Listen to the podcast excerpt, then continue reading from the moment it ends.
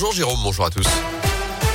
Et elle a eu l'opération maintien, relancer les Verts, relève la tête en Ligue 1 avec cette victoire décrochée hier soir à Angers. Succès 1-0 pour les hommes de Pascal Duprat lors de ce match en retard de la 20e journée de championnat.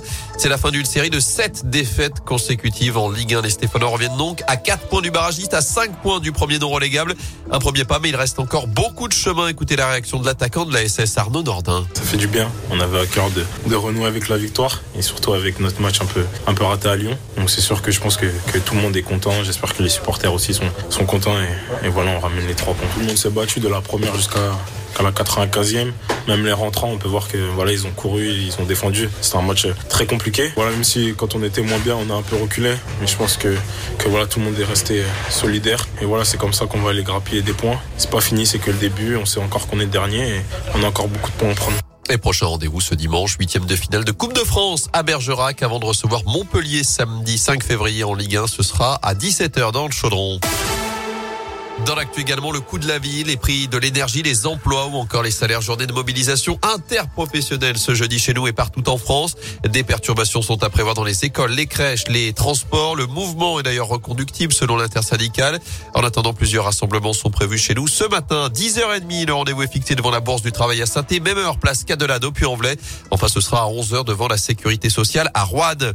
La libération de la parole continue dans l'affaire Louis Rib après la réunion publique organisée à Gramont la semaine dernière, neuf nouvelles victimes d'agressions sexuelles se sont fait connaître. D'après le progrès, elles ont contacté la cellule d'accueil et d'écoute mise en place au sein du diocèse de Saint-Étienne. Notez que les œuvres du prêtre décédé en 1994 ont été retirées à Gramont où il était originaire. Elles seront remplacées selon l'évêque de Saint-Étienne. À retenir aussi cette enquête ouverte à Chalmazel au lendemain de cet accident sur un télésiège. Une fillette de 8 ans est tombée d'une dizaine de mètres de hauteur. Elle a été transportée par hélicoptère vers l'hôpital nord de Saint-Étienne. D'après les pompiers, ses jours n'étaient pas en danger. danger. Retour au sport avec des Bleus dans le dernier carré à l'Euro de hand. L'équipe de France a décroché son ticket hier pour les demi-finales en renversant le Danemark déjà qualifié. Succès 30 à 29. Les Français affronteront demain soir 20h30 la Suède pour une place en finale de la compétition. Enfin, il n'y aura pas de Ligérien porte-drapeau à Pékin. Le Montbrisonnais Guillaume Cizeron faisait pourtant partie des nommés, mais il n'a pas été retenu avec sa partenaire de danse sur glace Gabriela Papadakis.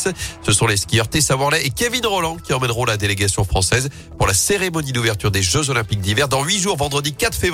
Enfin, le biathlète Benjamin Davier emmènera lui la délégation paralympique.